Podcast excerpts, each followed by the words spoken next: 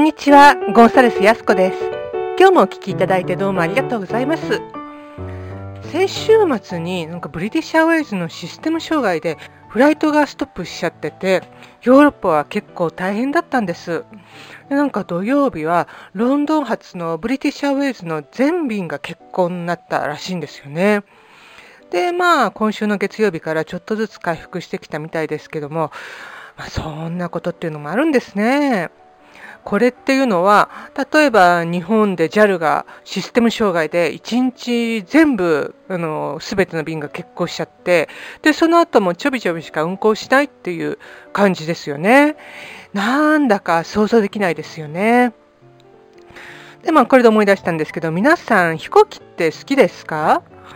私はね、実はあんまり好きじゃないんですよ。っていうのは、なんかね、飛行機って小さなトラブルがね、こちょこちょあるんですよね。で、一度私が乗ってた飛行機に鳥がぶつかって、で、そのまま飛ぶのは危険って、もう30分ぐらい飛んだ、せっかく飛んだのに、またなんか出発地のマドリッドに戻ってきちゃったことがあるんですよ。ねもうせっかく飛んだのに。で、その時っていうのはフランクフルト経由で日本に行く時だったんですね。なので、まあ、マドリッドに戻ってきて、次の便でフランクフルト経由とか、まあ、他の経由地とかに飛んでも、もう日本行きの便っていうのは乗り継ぎできない時間だったんですよ。で、まあ、しょうがないからね、その日はもうすぐすぐと家に戻ったわけなんです。で、まあ、翌日ね、またあの、前日と同じように、えー朝起きて空港に行って、って言ってね、で、直したわけなんですよ。で、えーと、その1日目の時、最初に行った日に、空港の免税店でワイン買ったんですね。で、もうフライトがキャンセルというか戻ってきちゃったので、一度空港を出たじゃないですか。そしたらもう液体規制で、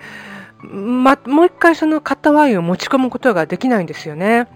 だからそのワインはもう家に置いて、またもう一回ね、空港の免税店で次の日に買っていったんですよね。で、あとはヨーロッパはテロ対策で飛行機に乗るときはなんだかんだうるさいんですよ。でセキュリティコントロールではスカーフは外せって言われるし、ベルトも外せって言われるし、でちょっとでもヒールのある靴を履いてると靴も脱げって言うんですよね。だから、裸足でその辺をペタペタ歩かされるんですよ。で、さっき言ったように液体にも規制があるので、えーこちょこちょと小さい容器に入れて、透明のジップ袋に入れてコントロールをら通らなきゃいけないんですね。ご存知の方、まあ多いと思うんですけども、で私、コンタクトレンズを使ってるので、まあ、容器とか洗浄液とか保存液とか、まああとはね、化粧水とかもあるし、香水とかクリームとか、まあ私は液体をたくさん持ち歩くので、もうほんと面倒なんですよね。あと、まあ、スペインでは国内の移動でもパスポート持っていかなきゃいけないんですよ。で、まあ、ただ単に持っていけばいいだけなんですけども、なんかね、こう、めんどくさいんですよね。なので、まあ、スペイン国内だったら、飛行機じゃなくて、どっちかって言ったらもう、鉄道で移動しちゃいますね。と、まあ、私の雑談はこのぐらいにして、今日のトピックに行きましょう。今日のトピックは、国際人になるということです。まあなんでこのトピックにしたかっていうと、もうたまに国際人になるにはどうしたらいいんでしょうっていうふうな質問をされるんですよね。うん。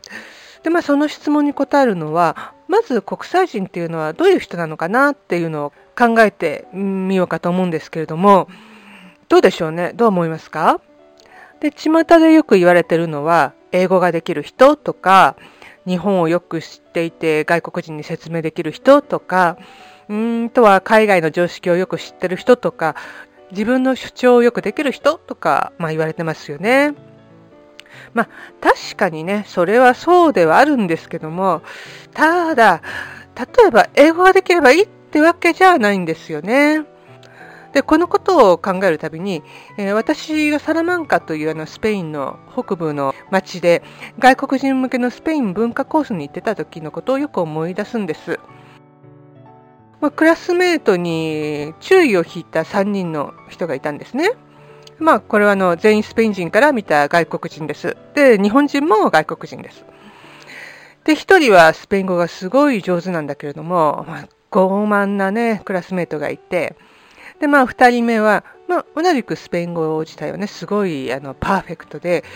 で、お勉強も実際筆記試験というか、文法も、の、よく、よくというか、もうパーフェクトなんですよね。でも、何話しててもね、なんかこう、ピンとこないんですよね。こう、覇気がなくて、このこの人生きてんの死んでんのっていう感じの人なんです。で、話自体もつまらないんですよね。で、3人目の人は、まあ、あの、スペイン語はあんまり上手じゃないんですけどもね、片言、まあ、片言よりももうちょっとできるかな。でも、こう、自分の考えとかね、信念とか、はっきり持ってるんですよ。で、まあ、この人、画家なんですけどもね。で、人の意見もね、ちゃんとよく聞くんですよ。で、なんか誰かが困ってると、真っ先に手を差し伸べたりねして、うん、こう、いい人っぽい感じだったんですよね。で、この今お話しした1人目のスペイン語が上手な人は、すごい雄弁にね、スピーチなんかもするんですけども、ちょっと内容がね、結構攻撃的で、人を中傷したりする時なんかもあったんですよね。こう友達同士というか、まあ、クラスメート同士で話していても、まずはこう誰かが言ったことを否定するんですよ。ちょっとね、感じ悪い感じなんですけどもね。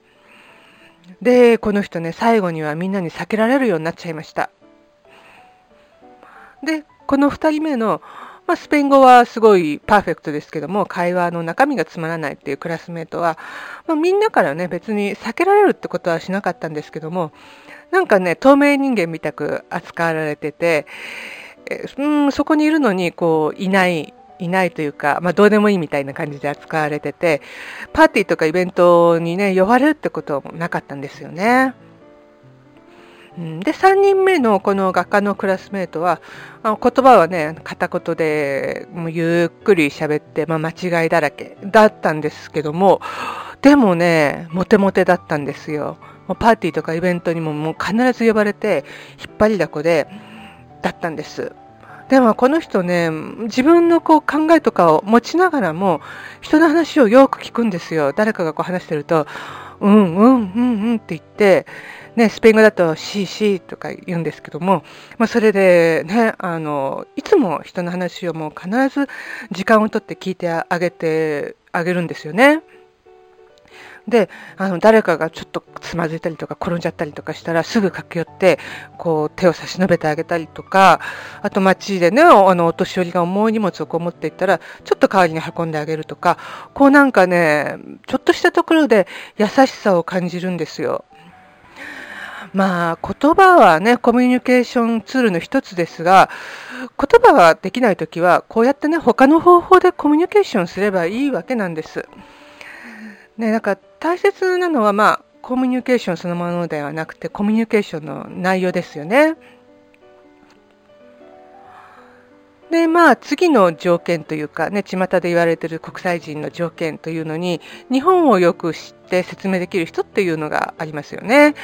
これもね、なんかちょっと微妙だなと思うんですよね。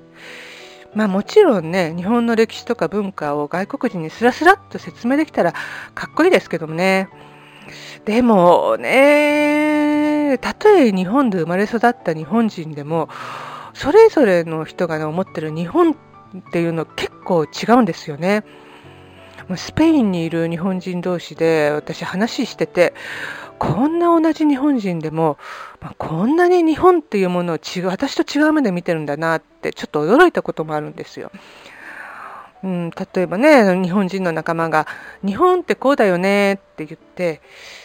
うん、なんか私は、えー、そんなことあるかななんて思うようなことがね、結構しょっちゅうあって、で、もちろんね、その反対で、私が日本ではこうだよね、なんて言うと、え？嘘、そんなことないでしょ。それ安子だけじゃないの？なんて言われることもあるんですよね。で、まあ、例えば例を出すとっていうのもすごいちょっと馬鹿らしい例なんですけども、なんかね、一番最初に起きたことだったので、よく覚えてるんですよね。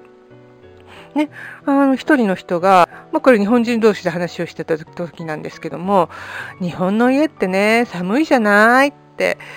言うんですよね。で、まあね、あの、周りにいた日本人も、そうそうそうだよねって言って、いかに日本の家は寒いかっていうことで、なんか話に花が咲くんですよ。そこでね、私はね、ええー、と思って、っていうのは私の実家はまあ典型的な中流家庭が住むね、首都圏のあの高層マンションなんですけども、もうね、そんな広くもないし、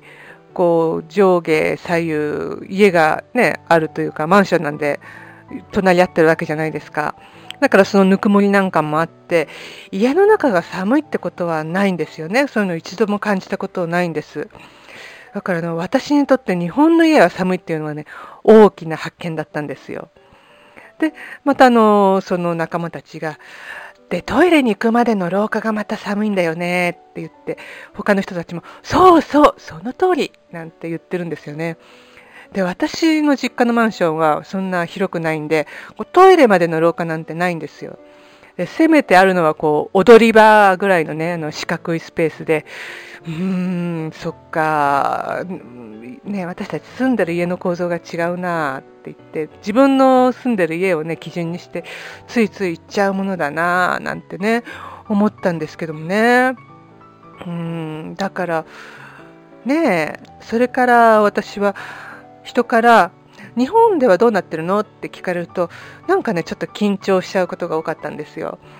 っていうのはいやこれって私はこうだけど一般的に日本ではどうなんだろうなって考え始めちゃってなんかぐるぐるぐるぐるね考えを巡らせちゃうんですよ。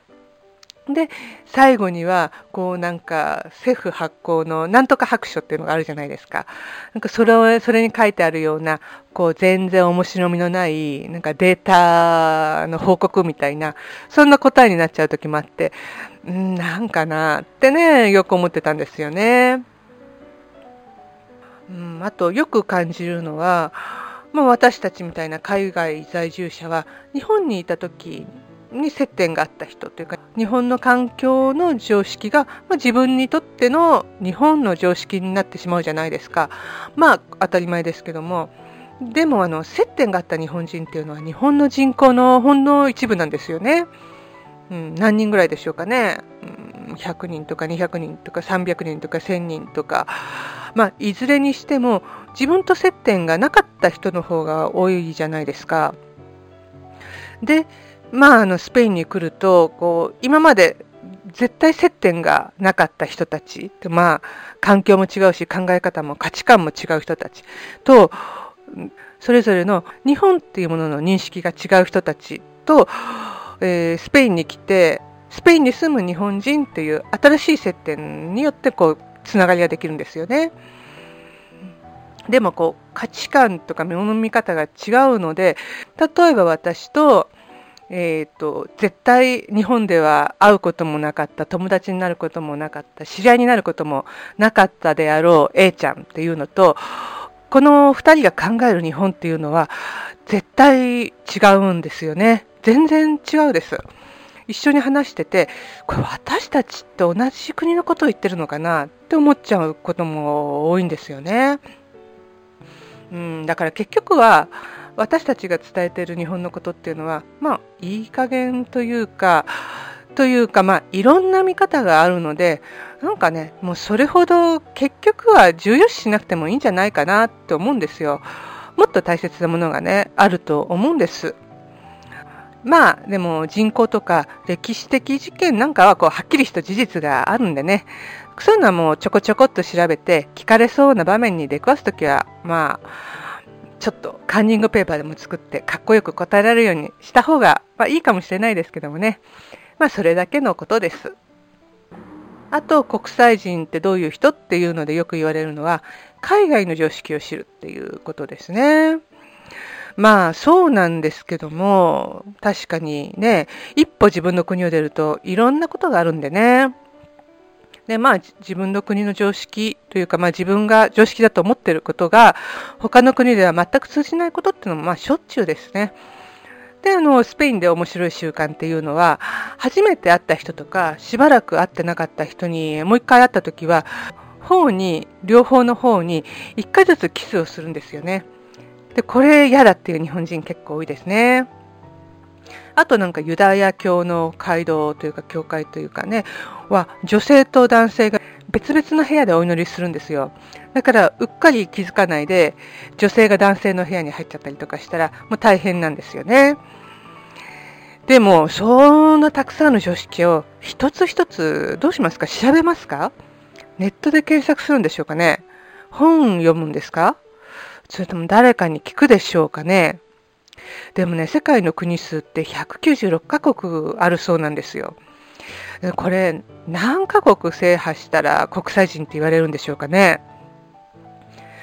うん、と考えてみると、国際人になるってそんなに実は気張らなくてもいいんじゃないかと思うんですよ。でも国際人って何かって言ったら結局のところどんな国に行っても暮らしていけるってことなんじゃないかと思うんです。だから全人類に共通な大切なことを探せばいいんですよね。でまあそれは何かっていうと例えば誠実さとか人を思う心とかですよね。あそうきたかと思うかもしれないですけどもでもこれを嫌う人っていうのはいないですよね。これプラスあと自分と違う価値観にオープンであればもうねはっきり言ってどんな国に行っても大丈夫です。もう言葉ができなくても日本のことを知らなくても海外のことをねそこの国のことを知らなくてももうもちろん自分の主張なんかできなくても誠実であって人を思う心があってであと自分と違う価値観にオープンであれば大丈夫です。もうその国でねあの楽しく生きていけます。うん、あとはね、その他の知識ね、言葉とか海外のこととか日本のこととかっていうのは、もう後からついてくるので、それはね、もうそんな気にしなくてもいいです。だってもう反対にいくら言葉ができても、日本とか海外のもう生き字引だとしても、不誠実で自分勝手で自分と違う価値観をもう全てシャットアウトしちゃうようだったら、これね、もう国際人として生きるなんてことはもうもちろんできないし、もう本当に自分の小さな社会の中で生きるしかありませんよね。まあ、それでもね、あの人に嫌われながら生きるかもしれないですけどもね。だからまあ結局行き着くところ、自分がどういう人間かっていうのが大切なわけなんですよね。だから本当の国際人なんて、まあ、結局は特別なことじゃないんです。というわけで今日のトピックはいかがだったでしょうか？ご感想などいただけたら励みになるのでとっても嬉しいです。ゴンサレス安子のライフコーチングと検索していただくと、twostepsbehind.net スラッシュライフコーチングというサイトが出てくるので、そちらのお問い合わせの欄から送っていただければと思います。あと、私とのコーチングセッションに興味のある方は、無料でオリエンテーションセッションを行ってますので、ぜひご利用してみてください。こちらもサイトの無料オリエンテーションセッションお申し込みという欄からご連絡ください。それでは今日も最後まで聞いていただいてどうもありがとうございました。またお会いしましょう。